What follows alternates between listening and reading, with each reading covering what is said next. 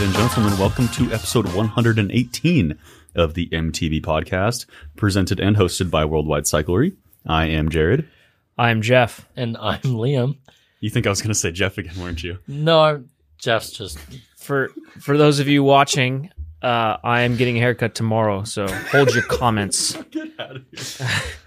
I really am getting a haircut. Oh yeah, tomorrow. because normally a hair is just like not weird. well, it's not quite this long. I'm looking a little bit scruffy. In this episode, we are going to stand by what we always do: entertain you mountain bikers, and hopefully offer some good education of mountain bike knowledge and interesting things in the mountain bike industry. On top of that, we're going to discuss the adventure race that I did, of which I barely survived. Why did you put barely survived in all caps? I didn't barely survive. I survived He it. thrived. I had to make it I a won't little- say I thrived, but I, I I survived. had to add some drama to it, you know? I wouldn't be Um, like, oh, you did great. And I'm like, barely survived.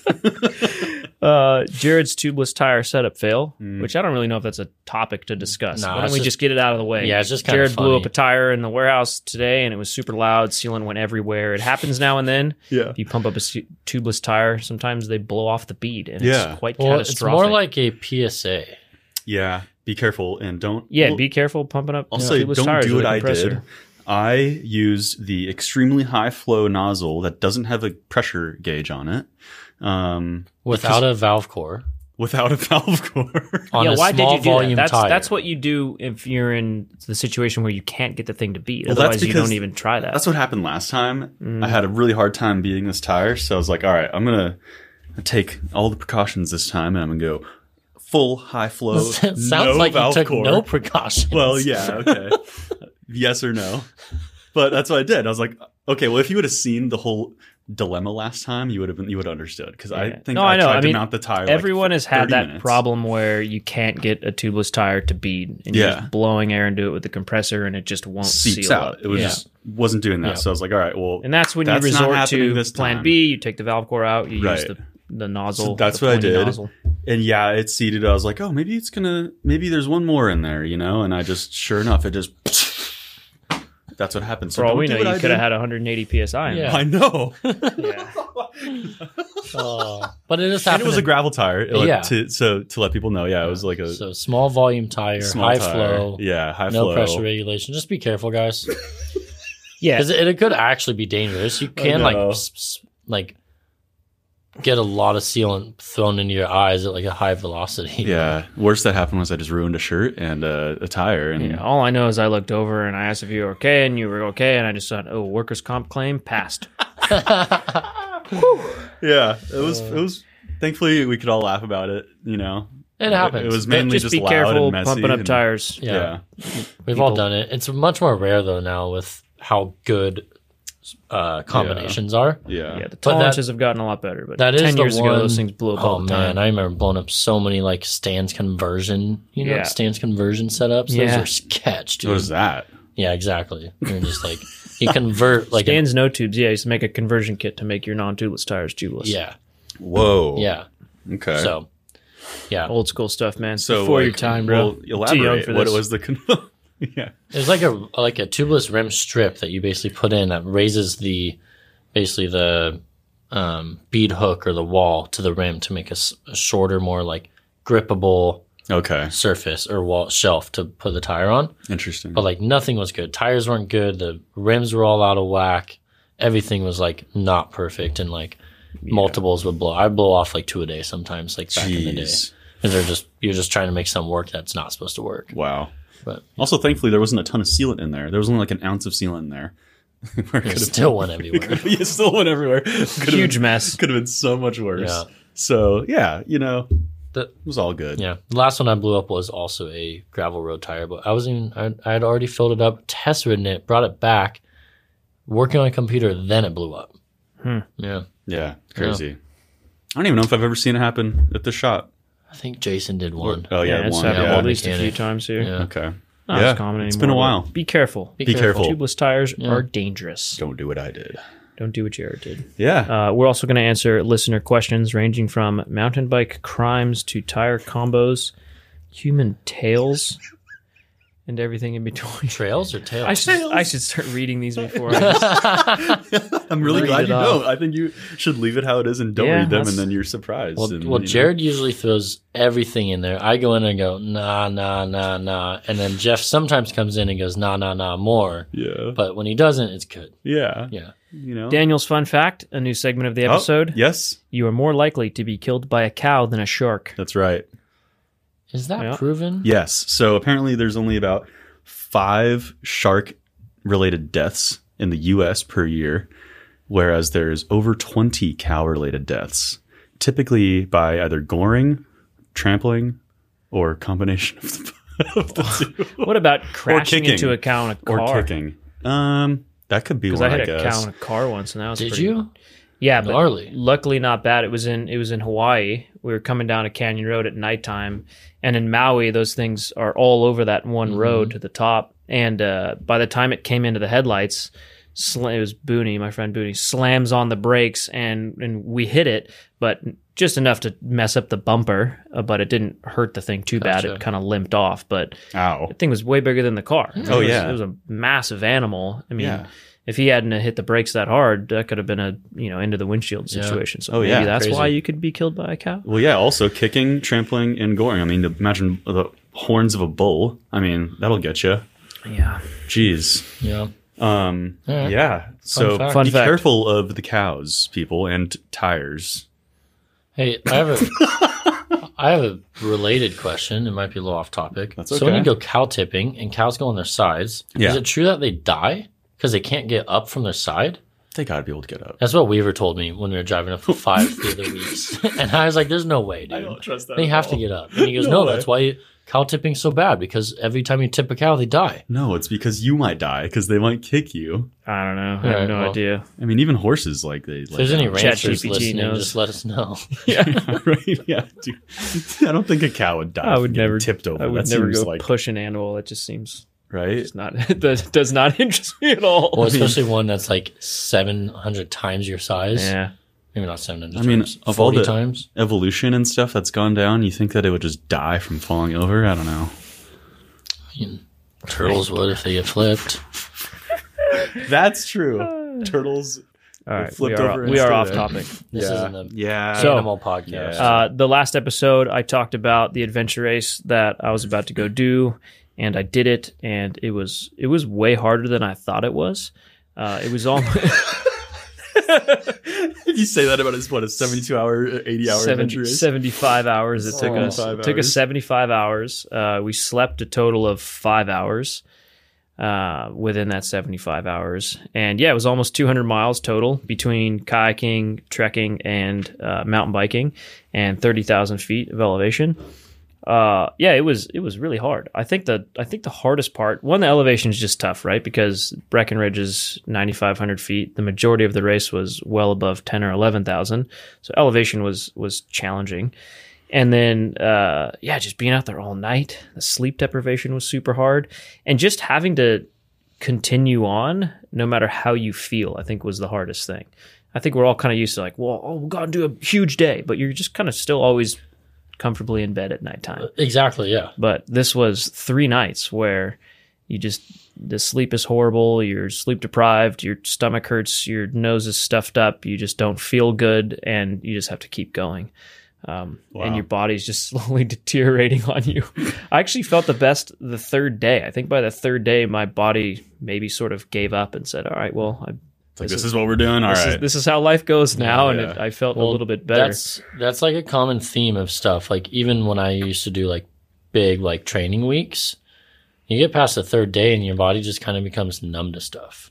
yeah. Yeah. there's a netflix documentary called the iron cowboy um, Oh, I've seen it. Yeah, Yeah, I don't remember the guy's He- name, He but runs what he like d- well, he 70 did- marathons or he Ironmans did in a row, right? Fifty Ironmans in fifty states in fifty days. Yeah, wow. That was the goal, and they made a documentary about it. It's it's pretty interesting, and I think the worst condition he was in was that you know fourth or fifth day, his body was just falling apart. His feet Wow. wouldn't fit in his shoes, and there's this scene of him walking into uh walking into s- the swim one morning, and he's just all he's just limping, and it's just like oh, was like five days into this. How's he going to do this? But actually, he gets better as as the days go on. Wow. Um, it's a well done documentary too. I'd, I'd definitely recommend watching it. It was, it was pretty cool. So what was like the thing keeping you going? You're thinking like, oh man, like that that chicken sandwich at the end of this is, or like that beer. I know you're not like a huge beer guy or whatever, but like what was it that like that, just, just the end. the end, just like Just I can't the wait to be end. done with this. A bed. yeah. yeah, yeah, just to be done with it for Yeah. sure. Did you get Goggins on it?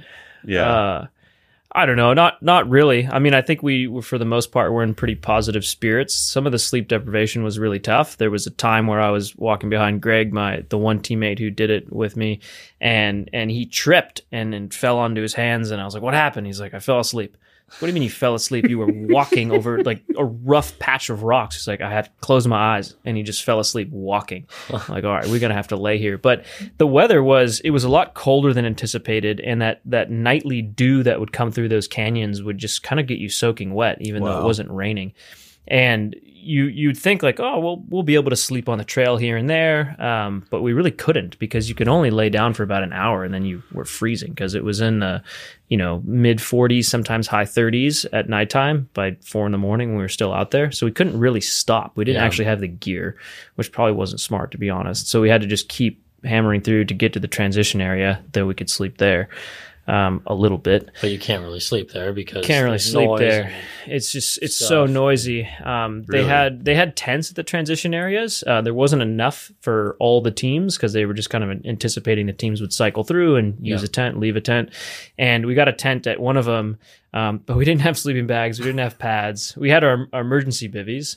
So we got in a tent, one of the transition areas, got in the emergency bivvy. I woke up in an hour. The sun came up. We were soaking wet because of the dew, and I just couldn't feel my hands and feet. And I was like, we got to go. We just can't. We can't stay here. So we got to go. Um, so that was one of the nights of sleep. Was that? And the the actually the night prior, the first night we slept uh, two hours in the emergency bivvies in the back of the U-Haul truck because we got there and the tents were full and the U-Haul truck was there that the race promoters used to drive around the bins and stuff. And we said, well, can we just sleep in that? And they're like, yeah, sure. So so we just laid on the on the wood floor of the back Probably of the U-Haul actually truck. nicer than a tent. Yeah, 'cause it you didn't was. get dewy, right? Probably Yeah, less exactly. Dew in there. Yep, yeah. So that that's where we actually slept two hours the first night, one hour the second night, and then the third night we got uh, to the top of Peak Six in Breckenridge, and the little ski lift operator hut was unlocked. So we slept on the wood floor in that thing for two hours. Amazing. Um, At like twelve thousand five hundred feet. yeah, because the last the last leg of the r- race was a 27 mile hike, and we started it at 8 p.m., finished it the next morning at 11 a.m. Oh. Um, and so, but we were at the peak around 1 or 2 a.m., and that's when I opened the door to that thing, and I was like, there's nowhere else to sleep on this leg, so let's just sleep in this little hut for a little while. Which is, I think, the best sleep the whole race was the two hours on that floor in that little hut because there was no wind. I Wow. feel like that's like twenty seven miles and up up to peak six. Like he probably did a pretty similar route to like what stage five of the Breck Epic was. Yeah, yeah, you should. We should look over the Yeah. map because I think there was we Overlap stuff. We did, um, I think, over 100 miles of mountain biking throughout the race, so we must have rode a lot of Yeah. similar trails. But yeah, it was it was so much 75 hours with that little sleep. It was just way harder than I thought. And the checkpoints, sometimes we would nail them and we'd get to them, and it was easy, and other times we wouldn't, and we'd go rummaging through the bushes. Our goal became to just get all the checkpoints. The races are kind of designed for most teams to not be able to do that. So I think there was 50 teams that started, and only seven got all the checkpoints, and and we were one of the seven. So we were actually really proud of that. That's awesome. Um, we were the slowest team to get all the checkpoints, but we still did, But you got them all. which we got them all. so do they like Um, hide some of them? Is that like Yeah, some of them are just harder to find. So there are these little sort of reflective uh, fabric orange bags, and then there's a, a proprietary punch in the bottom of it, and you Mhm. hit, you use it to punch your punch card to kind of prove you're at that checkpoint. okay? And then you have a, a tracker on your shoulder too, so they know if you were there as well. Mhm. Um, and yeah, some of them are, are right off the side of the trail. They're easy to find. Other ones, you have to know exactly where you are on the map because it's all, again, all map and compass, no electronics allowed. You have to know exactly where you are on the map. Then you have to draw a bearing with your compass and then just walk through the woodwork for sometimes a mile, just Jeez. traipsing over trees and climbing through creeks. And then it's like, oh, there it is, you know. and if and if you get slightly off, then you run into a creek and you figure out where the bend in the creek is, and you have to figure out if you need to go up the creek or down the creek. And so Jeez. some of them are a lot harder to get than others, um, which is why most teams don't get them. And because they're, you know, even there'll be one checkpoint and it'll be eight miles out of the way. And that's why checkpoints are weighted way heavier than time in these adventure races. So if you get all the checkpoints and you're 10 hours behind a team that got all of them but one, you still win. So checkpoints always take precedent. that makes sense. Um, so yeah, it was. Oh, wow, That was wild. That was super hard. It was it was way more That's so challenging and gnarly. gnarly than I thought it That's was so going to be gnarly. And what just, do you just really out of the comfort zone. What are you doing this weekend? So then this weekend, just the way the scheduling worked out, I'm doing uh, another adventure race, but this one's this one seems like a walk in the park. It's only eight hours long, um, but they are really fun. As, as hard as that was, Sounds like a lot of fun. it was it was very much you know at times it was actually fun, but at times it was just miserable and just so out of your comfort zone. But it was all type two fun, right? Like in the moment, it's Yeah. not that fun, but after the fact, you Yeah. feel really proud of yourself for for doing that. It was a, a true misogi. It was an Yeah. experience that was so out of the comfort zone. It just brings you a new light of what you're capable of as Yeah. a person. So That's it's awesome. I feel like pretty cool. I would be in for a 24 hour. I was gonna say like an overnighter. Yeah. like 24 Well, that hours. 36 hour one we did a couple years ago Yeah. f- seemed like a walk in the park compared to I'm three sure, days. yeah. Crazy. yeah. Because I mean, when you have gnarly travel days, just with certain stuff, like we almost don't sleep for 20, 24 hours already, you know? So Yeah. like, you're just doing he- heavy activity and, you know, navigating with that. But Yeah, more than that, I don't know. that's pretty cool though. Yep. um, one of our listeners, uh, you know, sent an email, you know, basically saying like good luck, and he said that he had a couple of un- adventure races under his belt, and one of his teammates had accidentally put like, or he sat down or put like his pack on his ant hill. Oh And yeah, it was- there was anthills all they over were the place. like savage ants yeah, that bit him like a couple hundred times apparently, and I had to take him to the ER. Wow. And I was like, wow, I guess yeah, anything could happen. I mean, yeah, yeah. They it really can. I mean, that's that's what's so crazy too is the once you're in the mix of that race, some teams are you know knowingly not getting all the checkpoints, so they're way ahead of you, but you don't really know if they have unless you ask them. So it felt like we were you know lower backpack the whole time, and turns out we actually ended up getting top ten. Um, but it, it's really hard to know. And then some teams could be crushing it. Oh, like I told you, the guy Yeah. this crazy story. this guy, uh, solo, goes out just as flying as fast as possible. I just couldn't believe the pace he was going, and I was like, man, this guy just He must. said he's running like seven minute miles. It's running like seven minute miles. This guy just must know something we don't know. So this the start of the start of day two, we're we're starting a 26 mile trek and he's finishing it running by himself, like looking fresh, just floating. There's one of those, you know, when it's a professional runner, they just float when Yeah. they run. And I was just like, how is this possible? Like, how do we suck so bad? Or how is this guy just an elite athlete? I don't know what's happening, one or the other or both. you're like, I thought I was fit. And- And sh- yeah, exactly. And then sure enough, 50 hours in, the guy hadn't slept well at all, if at, if at any, and he starts hallucinating like crazy, gets completely lost by himself in the middle of the mountains and, and pulls the chute, calls emergency services because he's just like, it's over, like just bonked out hard, hallucinating, and you're just like, what was he thinking? wow, Yeah. burned all the matches. Just burned every match as fast as he could. Wow. Yeah. I was like, what? And then the match book, Oh. and then what was under the match book. so did you say how many uh, checkpoints he got? Like how close was he to finishing? Or I think he wa I think he had like 38 checkpoints out of the 47 or something. like That's he still was he was only impressive. 10 miles from finishing. Yeah. Wow. I mean, if it was a 36 hour race or even a 48 hour race, Yeah. you'd think he probably would have But- been like world champion. but But, you must said- have couldn't just- quite do three But days. you said, apparently. Wow. you said is he's super good at navigating until all of a sudden you just went Just boom way off completely course. off. Yeah. Yeah. Wow. And that's what's tough when you're sleep deprived and you're navigating and you can't figure out where you are on that map. Yeah. I mean, it's it's kind of game over, especially if it's three in the morning. You know, you're just out by yourself. Jeez, Just nuts. What a crazy what a crazy sport. Um, seriously. yeah, it is. It is enjoyable though, and in the way that you're you're mixing in all these different sports. There's so much tacticality to it in terms of navigating and the transitions, and it's pretty fun. Um, it's no wonder it's a niche sport because I who how many people want Right. to subject themselves to that? Sounds like misery? something you came up with, honestly. yeah, I know. It's it's right up my alley. it's Oh, that's for like, sure. man, who's, who came up with all Yeah. this? Jeff did. Uh, no, it's it's good fun, but That's yeah, awesome. what what a nuts, what a totally nuts. so sport. you're gonna do it again next year. I think I got one of those a year. I don't know if I could do- Really? like a three day one like that. I don't know if I could do more than one Well, a year. yeah. It's just so hard. I don't That- oh, think that's gnarly. Jeff seemed like himself until I did after this until weekend. today. I know that amount of sleep deprivation, and I got really bad tendonitis in my arms from the kayaking. I was the least prepared for the kayaking, um, and yeah, twenty miles of kayaking, my arms were just destroyed. And It it's right off the bat, right? was right off the bat. Yeah, I mean, that's like going out for a marathon, never running before. That's like pretty much what you did. It's like the kayaking part. Yeah, It's yeah, like, that was really dumb. jeez. Yeah, the, the lake kayaking was brutal, and it's just hard to do that. It's Yeah. not you know it's easy for me to ride bikes and run all the time, but I can't Yeah, 'cause you kayak do every day. that. Yeah. yeah. And Well, then you had to just go ride your bike after accessibility, that. right? Yeah. yeah, exactly. That's wild. Yeah, good sport, crazy times, but. That'll be great memories. yeah, great memories. I think I'll do one a year Nice. of the three day I'd ones. say that's almost type three fun, right. like past Yeah. type two. yeah, not, not even not even fun after the fact. Yeah. just still like, oh god, Like, why why- did I do why that? did I do Why that? did I do And uh, that? then like a week and a half, you're like coming around. A month, you're gonna be like, yeah, that's cool. A Yeah. year later, you're like, yeah, I'm ready. Yeah, That's type three fun. yeah. My body was wrecked. I think I lost maybe almost ten pounds. Uh, I, I'm all cut up and everything.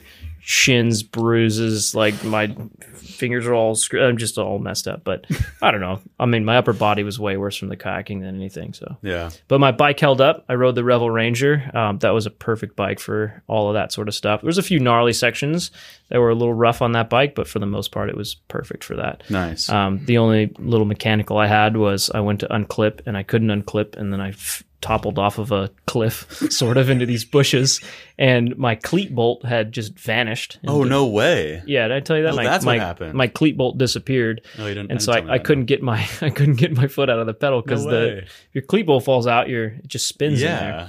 So, So what'd you do? I had to take my my shoe out of the or my foot out of the shoe, and then I used a rock to pry the crank brothers uh the basically the spring, yeah, to get the shoe out. And then I was like, oh yeah, the cleat bolt's gone. Okay. And then the on the down tube of that Ranger, the little bolts that hold on the little rubber frame protector, that bolt actually ended up working as a cleat oh, that's bolt. amazing. Not perfectly, but enough to finish the second Oh, leg that- of that ride dude. Because if that didn't So- work, I mean, you're screwed. Well, yeah, I would have had Screw- to, I would have had to just take the cleat off entirely and ride it ride it flat pedal style. wow. But other than that, the our bikes held up and Oh. That's good. gear wise, everything held up. Actually, uh, Greg's trekking poles, both of the little things that hold the poles rigid, broke somehow, like just from the abuse. what do you mean? and like the Those little buttons that hold the when trekking you extend poles, them and clip it back in yeah, or whatever. exactly. Both of them broke. And we we used I had spare water bottle cage bolts just in the bin and we duct taped those in there and it Nice. worked. Yeah. Nice. So other than that, like it was pretty smooth sailing other than, you know, all things considered. wild. So good times, good race. I don't know if I recommend it to anyone, but it's good fun. But you're doing another one this weekend. What are the distances like on this one you're about to This do? one's nothing. I think it's five miles of kayaking, Okay. twenty four mountain biking, and then ten on foot. Oh, jeez. So- You'll be Cake. home in time That's for a- lunch. I That's a- mean, considering that's what a I did, Saturday. yeah, Yeah, it just geez. seems so easy. Oh my gosh. Yeah. Oh yeah. And you said you did like 100 miles on the bike or something over the Yeah. course of the 3 days. Yep. Nice. Yeah, it was fun. I mean, Breckenridge is beautiful. That whole area, we got to ride so Gosh. much, and yeah, you saw a lot of it when you did the Breck Epic last year, right, Liam? Like, it's Yeah. just a, Love it's it. an awesome area. I mean, similar Rocky to you, Mountains I are probably incredible. wasn't like taking it all in, in fact, we might have been taking more of it since we were following him yeah, around. that's Yeah. right. yeah, but yeah, it was awesome. I like Breck a lot. yeah, me too. It's a hell of a place. it really is. The trails are awesome. It's a beautiful town. Yeah, I really enjoy it. I, I'd like to go to Breckenridge every summer. Yeah, that's a good goal. Sounds good. Well, anything else, or should we jump quickly into this first listener question? Let's do it. If you had a tail, what kind of tail would it be? Did you sneak that one in there? Somebody actually Somebody asked asked that? this, yeah. Um, I was kind of going back and forth between like a tail from like a like a chocolate lab or a tail from like a like a leopard or like a panther, like a huge one that you can Uh, really for control. sure, you, would know? have thought uh, Beans cat. I or thought Bean's about Bean's tail. Yeah, I mean, I would. who wouldn't? I would like either one of two things: either a big, fluffy, beautiful foxtail. Oh, um, or or for practicality, if I'm still going to continue being a human, I would just I would like one of those little nubs that pit bulls have. I was, like, I was thinking. you can probably hide that behind your it, it waist just belt. goes No like- one even I was, notices. I was thinking, you know how sometimes they clip those a little long? Oh yes. Uh, So they're yeah. like they're like three and four inch little tails. So you can still hide it, but you can still wag you it. if wanted to want. show it off as a bar trick. yeah. Yeah. Hey, I bet you I have a tail. I thought it would be kind of cool to like grab something with it, you know. Are or, you like- apicemia? or Is that just your tail? you know, like you know when like cats like walk up to you and they like kind of like touch you, they're like or grab you with their tail. I would pick an orangutan tail where like Oh, I could that's like cool. hang on to trees yeah, with it. That's what I'm Mm. talking about. Yeah, Yeah. I'd now you're probably- thinking. yeah, I'd probably go Monkey along boy. those lines. Like another limb, you know, if you're gonna have it. pretty use much. it, Yeah, You know? that'd be cool. Yeah, that'd be super cool. Well, all right. I need to add some more tonic to my beverage. So, time for you to promote this episode sponsor. Oh yes, of course. And now, a word from our sponsors. In a world where trees shiver in fear every time someone goes to the bathroom, Oh no, not another branch. one hero rises from the depths of the laundry basket to save the day.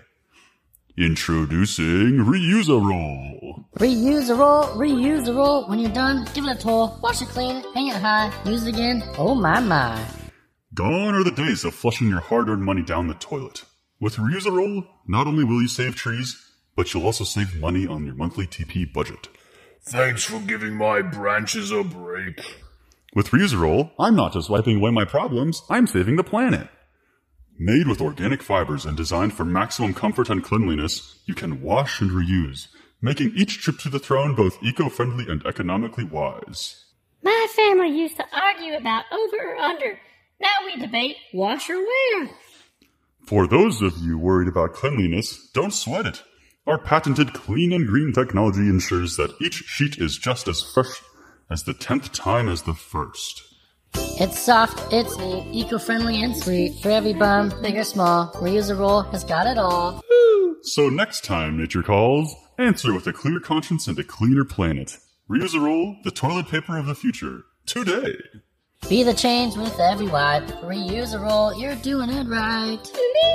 Available now at eco stores near you. Trees everywhere. Thank you for your support. And now, back to the show. Oh man, that toilet paper is really good. I've been using it lately. Yes, and for those of you that want to watch the making of that commercial, we uh Let's make the, it real. the professional Oh, yeah. actors Short for the the, MT podcast. professional Hmm. actors are on YouTube, doing that one. yeah, ChatGPT, thank you for helping us write the best toilet paper ads ever. Jared wrote that. What are you talking about? Yeah, very impressive original content there. Speaking right. of original, how about this listener question? What attributes make a tire good for blown out and dusty conditions, deep granite sand? What are some tires that work well in these conditions? So I'm assuming deep blown out granite sand is kind of like mammoth, like this how the Sierras get this time of year. Um, kitty litter, as I like to call it. Hmm. Mm-hmm. Yeah. Um, honestly, like good decent mud spikes are good for that. That's what Uh, I was going to say, Um, right? I, Like a I would shorty say um, not quite that far, Yeah, but sh- a Magic Mary. Magic, Magic Marys Mary. are Something with awesome big for that. knobs. Magic Marys are the best for that. See, Yeah. here's here's where Magic Marys are a little bit sketchy in that because I've tried this. They work amazing in that kitty litter soil. and then it's a hard pack Mm-hmm. And spot. the second you hit the hard pack spot or the uh, the pavers, The you know the pavers, pavers yeah, on they- a they lot of just bike roll like parts. They just crazy. roll. The knobs want to roll, Yeah. and it makes the bike feel really What unstable. about like so- the Argotol? the Argotol from Continental would be really good. yeah, actually, that that's what could be a that's good made one for. Yeah, that. Mm. um, yeah, big yeah, sh- knobs. shorty's a touch too far. Actually, uh, specialized hillbilly is pretty good for that. It's a good mixed, um, almost mud tire, but not quite. Nice. Yeah, and then there's a prototype Maxxis leaked I saw that. uh, that looks like it's exactly this tire. Like it's a- Mm. basically Slightly updated shorty. it's it's basically a DHF and a shorty had a baby. Mm. Yeah, that sounds cool. yeah. Speaking of mud tires, have you ever had the pleasure and and the gift of running a wet scream? Yeah, I have. Really? Yeah, I We spent raced uh, out east for a whole year. a whole That's true. year in 2009 racing downhill uh, on the East Coast, and it was just muddy as ever every weekend. and a couple unreal. times I ran wet screams. Wow. Um, or clipped wet screams. A lot of times Yeah. they were just Okay. too spiky, so we'd clip them. Wow. A lot I've of never people- even seen A lot one. of people will clip Dirty Dan's too for that reason. Okay. Schwalbe's Yeah. version of a wet scream. Wow. Yeah, that is talk about miserable. Doing a downhill race and all weekend it's just pouring and covered in mud, and you're running mud tires, and everything's a mess. And All your gear. I'd rather do a three day adventure race. Yeah. That's crazy. My gosh. All right. Well, there you go. Basically, like a mud spike and nothing too crazy. yeah, But close to Yeah. it. But just consider, yeah, I mean, if, if there is sections where there's pavers or there is hard pack, because that's what's tough even about Big Bear sometimes. is Yeah. There's areas where it's just this really softy, sandy, loose stuff, and then there's areas where it's loose over hard.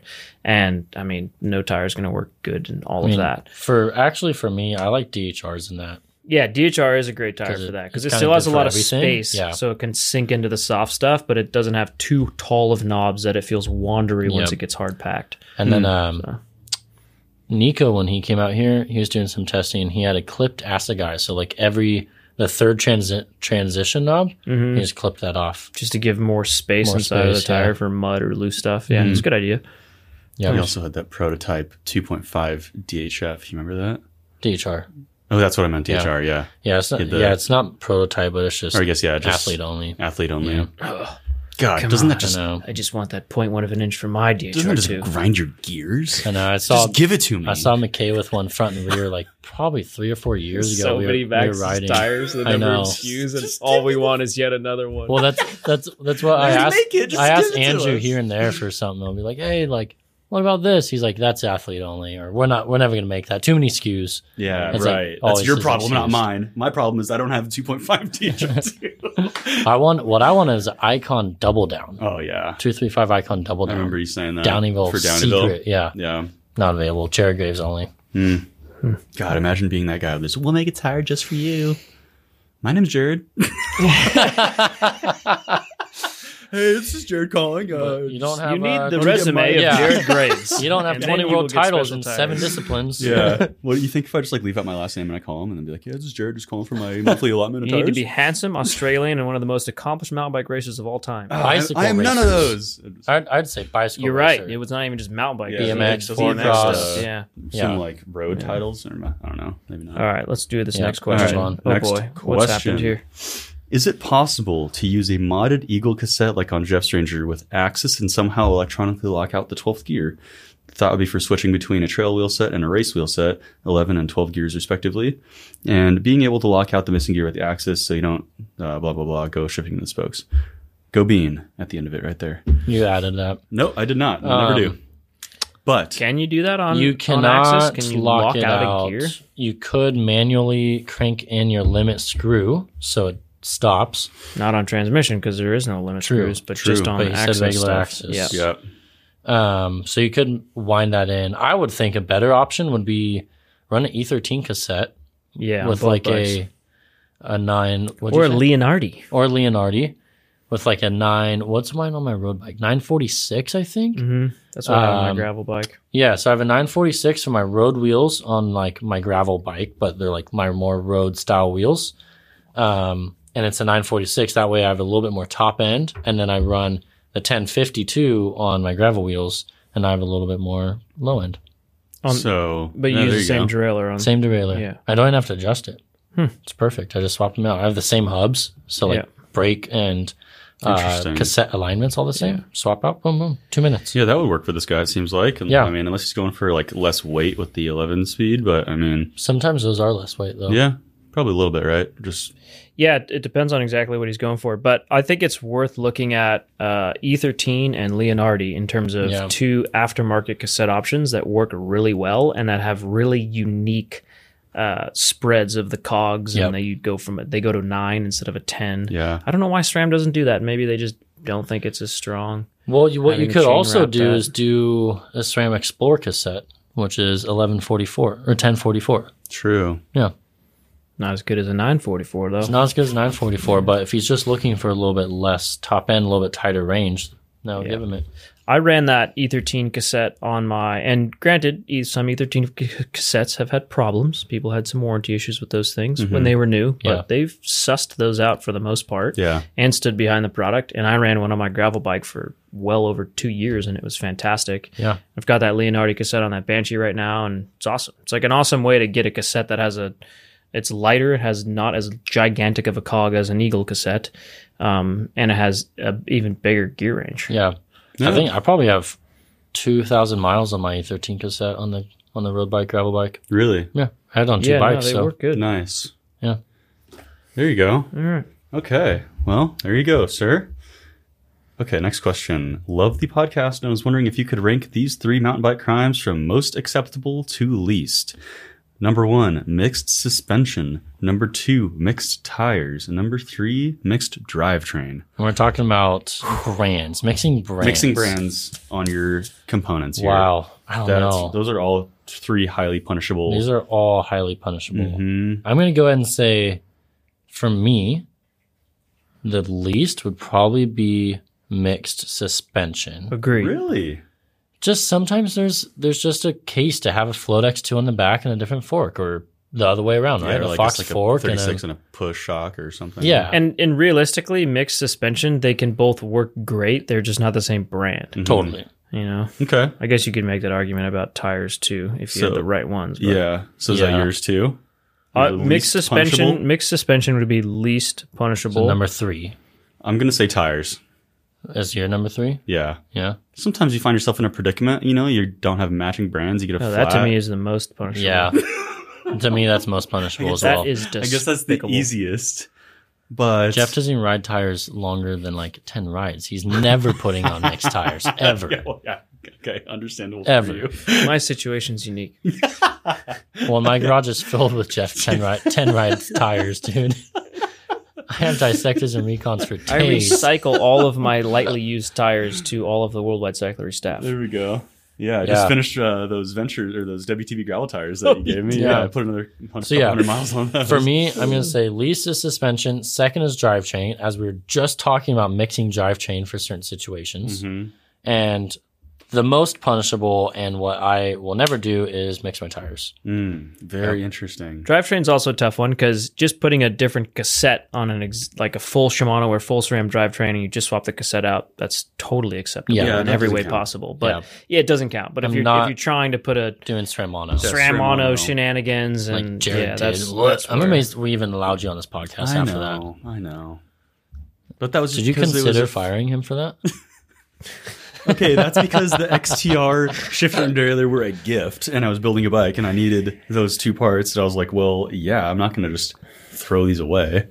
Yeah. that would have gone straight on pink bike for me. Well, I eventually did that, but you know.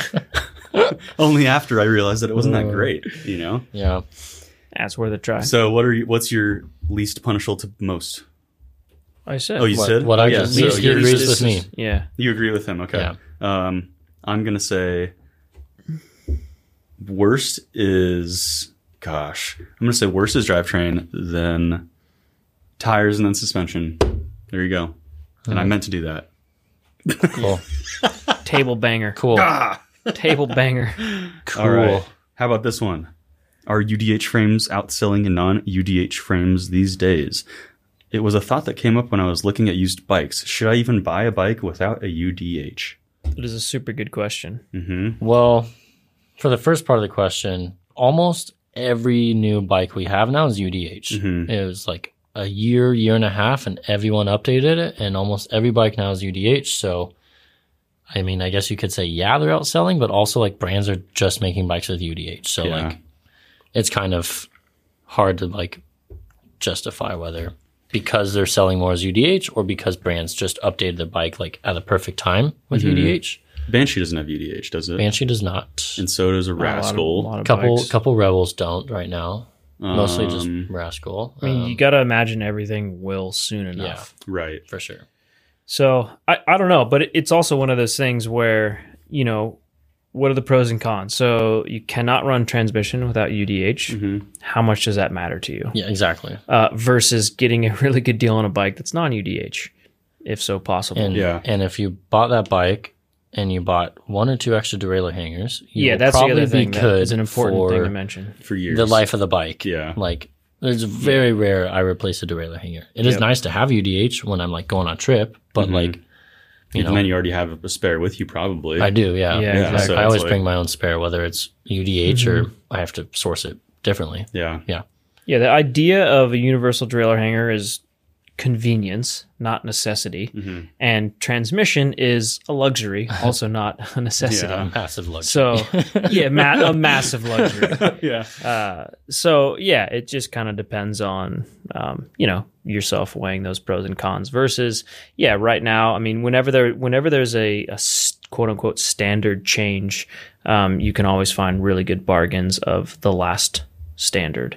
Um, and that's kind of the case right now. So maybe that outweighs the the luxury of the convenience of a derailleur hanger and a universal derailleur hanger and transmission. Yeah, Yep. definitely. Yeah, I mean, if you're if you prefer mechanical anyways, then it really wouldn't even make a difference. Yeah. Yeah, I mean, I certainly, I don't know if you really want a bike and it's a fantastic deal and you're in really enjoying your existing drivetrains, then yeah, I wouldn't, I wouldn't worry about it, and I Well, wouldn't, I would never knock someone for not having a UDH bike. Oh, it's yeah. No. completely fine. Yeah. You have a non UDH bike. You're right. Banshee. Yeah, that's true. I even have one. Yeah. Um, yeah, because I like my And, drivetrain. and I It's have fine. Yeah, Well, and it right is. now I have my Revel Rail 29 with UDH and I have mechanical drivetrain on it. I'm not going to change it for Yeah. at least a year, Yeah. if not for the life of the bike until I, you know, the bike's done. So, yeah, yeah.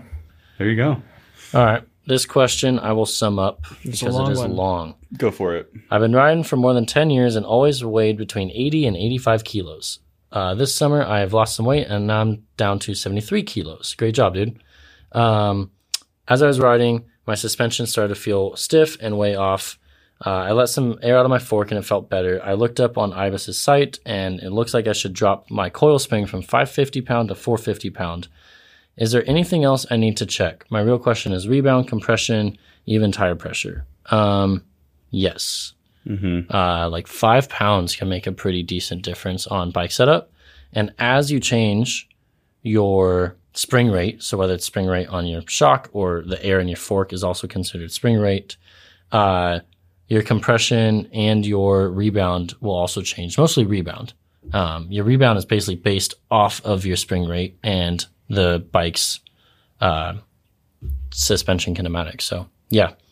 If you took air out, making it softer, you can also take one click of rebound out. So make it one click slower. There you Would go. be a good place to start. That's not science. That's just a good place to start. Yeah, nice. I did not know that about rebound. There you go. You know, who could have told you that a cork shock whiz Or him. or Liam listening to the MTV podcast. Yeah, I mean, you ever seen a chart like as Yeah. you're heavier and as you add more weight, True. you actually have to add more rebound. Right. So Makes sense. yeah. Yeah. I think it's funny when uh, people comment and say, "I want to hear the buzzed head guy answer this question," and then they put some really technical question in. Those comments are so funny to me. My name is Liam. And that- Cracks me up. Meow. Meow. Meow. How about this one? Why do rear hubs make noise, and why do different rear hubs make different is noises? this also for the buzzed head technical guy? it is now. Is it Hub make possible to noise. make a silent rear hub? Do you have a favorite or least favorite sound of your hub? And does that influence your choice when building a wheel? Well, clearly, they don't know about Onyx. Mm, I The don't. Stealth silent hub. Onyx Sprag is clutch. actually silent because nothing is engaged while it is coasting. It's a completely different design that uses uh, what are they, what would they Sprag call that? clutch. Brad clutch. Well, yeah, but in a way that people can understand what it looks like. It's a it's a roller bearing needle that Yeah. it- that's why it has infinite engagement because it can roll one way, but it can't roll the other way because Right. the size expands. The directional bearing, or you know, It's almost like It's hard to explain, like but you know like one of those little like wind th- sock things and sometimes they get faster and it kind of gets more it grows its uh, wings. I'm not even explaining that right. I know what you're saying though. Yeah. But if you ever saw an on the sort of the schematic of it, or if you saw one when they when they slice it in half and you can see the inside of it, you'd Yeah. understand. But yeah, so there is hubs called Onyx which have a completely unique and patented design that are completely silent, and that's pretty rad. And, some people absolutely love that. I have always wanted to build a bike with them, especially like a downhill bike or Yeah. a duro bike and it's just I, silent. I'm impartial because I I like the sound of a hub. I think it's just sounds cool, and a high end hub sounds expensive. It's like Yeah. the Yeah. exhaust of a Lamborghini. Mm. You don't go, oh, I want a Lamborghini that's silent. Like, Yeah. no, no, no, you want the sound Oh, so you want of a that Tesla? supercar. um, yeah. you want that sound, but Yeah. but I also completely understand the the beauty of silence, especially on a mountain bike. yeah, So that's One Onyx. one Yeah. thing I kind of like about hub noises and uh, specifically a hub on the louder side is while you're riding around the trails, it almost acts as a bell. it does. Like it's loud, you- people hear you coming when you're going downhill. totally does. Yeah. Yeah, But I don't to answer the question, hubs make noise as the engagement system. Um, there's different engagement systems, which is why they make different noises. Um some have and calls. even putting more grease on them. can yeah, change the noise. Mm-hmm. more grease, less grease. If you haven't serviced it in a long time, it's probably louder than if it is freshly serviced. Um, but yeah, It's dry. It's loud.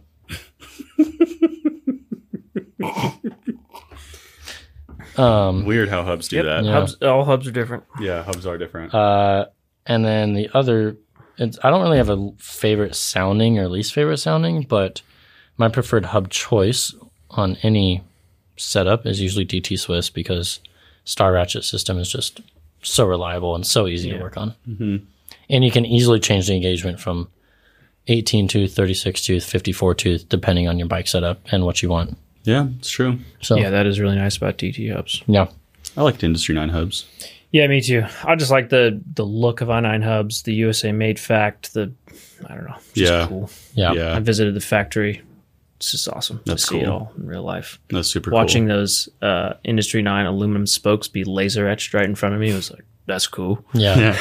That's I cool. want that one on my back. Seeing a whole rack of the the tree of all the hub shells That's cool. um, getting getting dipped And the for anodized and all the anodization, different colors, it was like, wow, that's pretty awesome. yeah. That's super cool. Yeah. Yeah, and that's what I like about them They- is I guess like not only are they super high quality USA made and have high engagement, but like you can get, you know, whatever color under the sun you want. Yeah, in terms of customization, nobody beats them. Yeah. Yeah, I do think they look fancier than DTs. DTs are Yeah. Oh a bit more. yeah, Yeah, I yeah. I mean, mean, are it's- definitely boring. It's Swiss, right? I they think don't look expensive or bougie No. by any means. They they internally. I've heard the motto uh, similar to Henry Ford of that. You can have any color you want as long as it is black. Yeah, yeah, that's totally true. Yeah. But I would say second choice I would go DT. I mean, it would be cool to to ride a set of Onyx hubs and like I think those are also kind of in the i9 camp where you can get, you know, crazy with your They- customization like They actually have, Yeah, they have some cool really colors. sick The limited cooler, colors like, too. They have like powder coated, they have a right? color of the Like, month that I've Really? always like. There's some that are like hammered metal or something, and I've always wanted to build a set for that, and I just Yeah. never pulled the trigger. I've seen that. Like they're like the fluorescent yellow Yeah. and like those with Maguras, like, ooh, you can get a little crazy. Yeah. Um Well, but cray yeah. cray. There you go. Um, this one's kind of a comment and a question. You should make an online bike tracker like the Domino's Pizza Tracker. You type in your order number and see status updates. Your frame has arrived at store X, waiting suspension. Jeff has snuck your bike into his bed. But also, are there any good bike tracking systems out there? Apple AirTags uh, seems to be mentioned often, but requires an iPhone user to be nearby. I put one on my cat, and it doesn't really help unless he's in someone's house. Is, is that is that true though? Because you track bikes when we travel all the time. And Yeah, so so the way air tags work is essentially it's a pretty unique system. So that that tag is uh, constantly emitting a signal, and anytime it's near any Apple device that has. Uh, like any new modern Apple device, it will ping that and then relay its location. gotcha. So, So, it does, it does require Apple devices, which makes it extremely useful in the United States, where there's Apple Yeah. devices everywhere. Makes it less useful in other countries where Android is more dominant. But there's a ton of other trackers that are Android related that Samsung makes and Tile, T I L E. They make a tracker that works for Android phones and iOS phones. But um, it do- it's not meant to track your cat necessarily. Um, Well, they do have GPS like collars that you can get. they on do an have Orno. those, yeah. You have one Uh, for yeah. Bean. But no, because she doesn't go outside. the Indoor house. cat. Yeah, indoor cat. Don't trust. Oh, A her lot out of people there. do use AirTags for their bikes, though. Yeah. um, that's that's not uncommon. I guess it depends on what you're what you're trying to track and why. It sounds like they want to track, like if you bought a bike from us, for instance, and you want to see like its exact location instead Well- of just like the last tracking update. so Yeah, I hate Yeah, to the- break it to the dude, but the Domino's Pizza Tracker is just an automated algorithm that just updates. it's not even real. don't say that. I love the pizza. it's the kind of it's the kind of thing that it would uh if if our business was infinitely more profitable and we just had a lot of extra time and money to build fun things, like that's what we would build. That would be really cool. Random cartoons showing you your bike and where it is. Yeah, that would be really cool. I mean, AI animations of Jared in the shower with your bike being built, things or like that. maybe they're actually real. that's But- that's your quiz. right? You know what would be actually? I mean, you could have an option like you know extra 150 bucks. I don't know how much an AirTag costs, but like add an AirTag to your Twenty or bike. thirty dollars. Oh, is that how much they cost? Yeah, Yeah, so but the, then you have owners of them, right? So it well, the doesn't problem with fully work. Mm-hmm. AirTags, and this is being fixed in next month actually with iOS 17, historically, you could o- AirTags were linked to one Apple ID, so you cannot share an AirTag, Hmm. which is super annoying. Um, that's being fixed in iOS 17. So when the iPhone 15 comes out next month, you'll actually be able to share it, which then it would be pretty cool because we've been talking about that because we've had three bikes lost from FedEx recently. Wow. Yeah. I know about one, but not, Not, three. Mm-hmm. not funny. No. Uh, big financial loss. That's an and um, the insurance is insane to dude, and the, in- Steal the the money back insurance from is them. a joke. It's Yeah. like there's uh, countless stipulations. If there's Yeah. one logo on the box, oh, insurance doesn't cover it. You didn't read that fine Oh. print. It's ridiculous. unreal. So, anyways, uh, we I was actually talking about this with Tyler, uh, who runs a lot of our logistics at lunch today and air tags and things like that. Because yeah, it's a huge Yeah, issue. me But- and Tyler have been banging our heads against the wall for a month about this. Yeah, so I think once iOS 17 comes out, you know, Apple gets really good adoption on their new iPhone OSs. A lot more people will be able to share AirTags, and for us to even be able to ask someone, "Hey, do you have an iPhone?" If they say yes, it's like, "Great, what's your Apple ID?" Email. We can then share this AirTag with you, and you can see where your package is on the way to you. The other problem with that, though, is if you think about it, if FedEx loses a thing, and you're like, "Well, here it is in Kentucky, on the on the side of this fulfillment center." What are you gonna do? Go there? Yeah, I mean, I would. I would. I mean, I guess you can. yeah. What are you gonna you gonna go there and like tell the guy at the door like I got my Zaire tag. You guys have told me it's lost. Here's a tracking. num-" I mean, like, I guess you, I you're honestly- gonna fly there. I mean, if it's a ten thousand dollar bike, I, I was, Yeah. I was gonna absolutely say, you if but- there's ten thousand dollars, it's almost worth the know. three hundred dollar Totally. flight for me to go there. yeah. yeah, it is. Yeah. So- Don't drive there. Screw it, man. know, like, that's my bike we're talking about. It's my baby. that's my baby. I need that. I I'm know. like, no, man, you don't understand. It's right here. I could see it. It's right Yeah. there. Like, Right behind you. but Uh. I mean, realistically, what's the same situation like if it gets lost at the airport? Like, you're going to do the same thing, you know? Hey, listen, I'm looking at it. It's right here. Like, Yeah, true. you know, an Yeah, you have airport. some that's, level of reassurance. that's like the best situation in terms of it being around more iPhone users because like you're almost guaranteed Yeah. to have people around it. Yeah. Like, hopefully they didn't just drop your bike off at somebody else's house. and They're yeah, just like, true. And they don't know what to do with it, and it's just There's sitting now. there and. Yeah. yeah. I don't know. I, I think AirTags are a cool system, and and Apple and Google are actually now starting to work together to make them cross compatible from for both devices, and more so on the privacy side.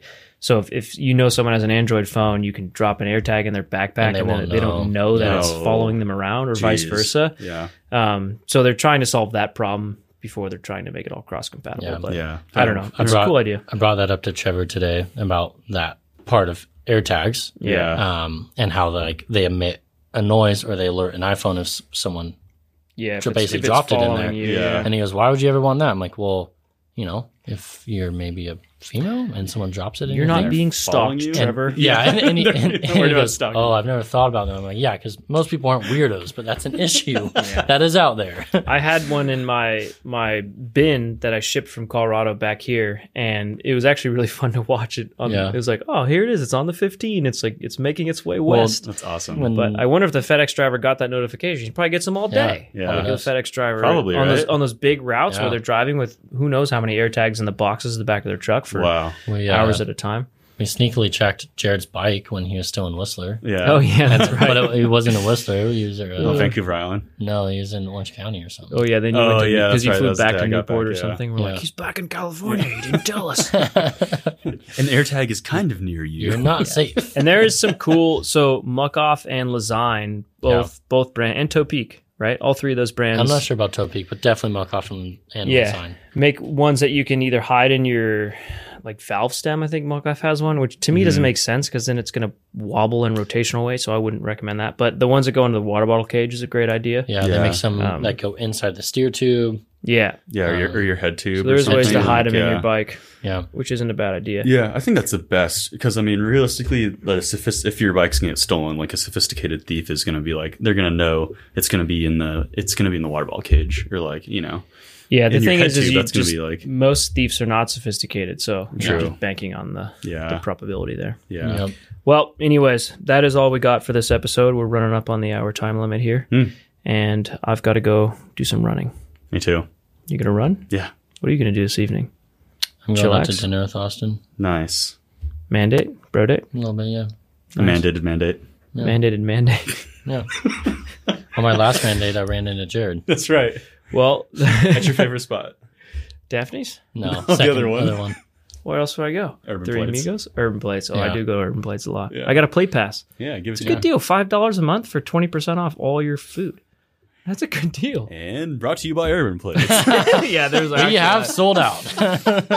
Speaking of actual ads, if you're listening this far, uh, Kettle, we just dropped a mountain bike specific short called the Skidmark Short, uh, which has a very much knee pad friendly mountain bike cut in terms of uh, inseam length and size and back rise and pockets. It's pretty dialed in. Super Pretty, dialed in. pretty proud of it. so if I say so myself, the tan photos look pretty good on the website. Yeah. So look at them. Yeah, they do. you were the model. Maybe. Very nice. Maybe. Very nice. Or similarly tattooed fella. Liam is also the model for the bib if you want to see the shape of his schmeckle. and that's it for episode 118. Thank you very much. See you guys later. we love you. Kept it PG. Cheerio. See that? Schmeckle in the PG.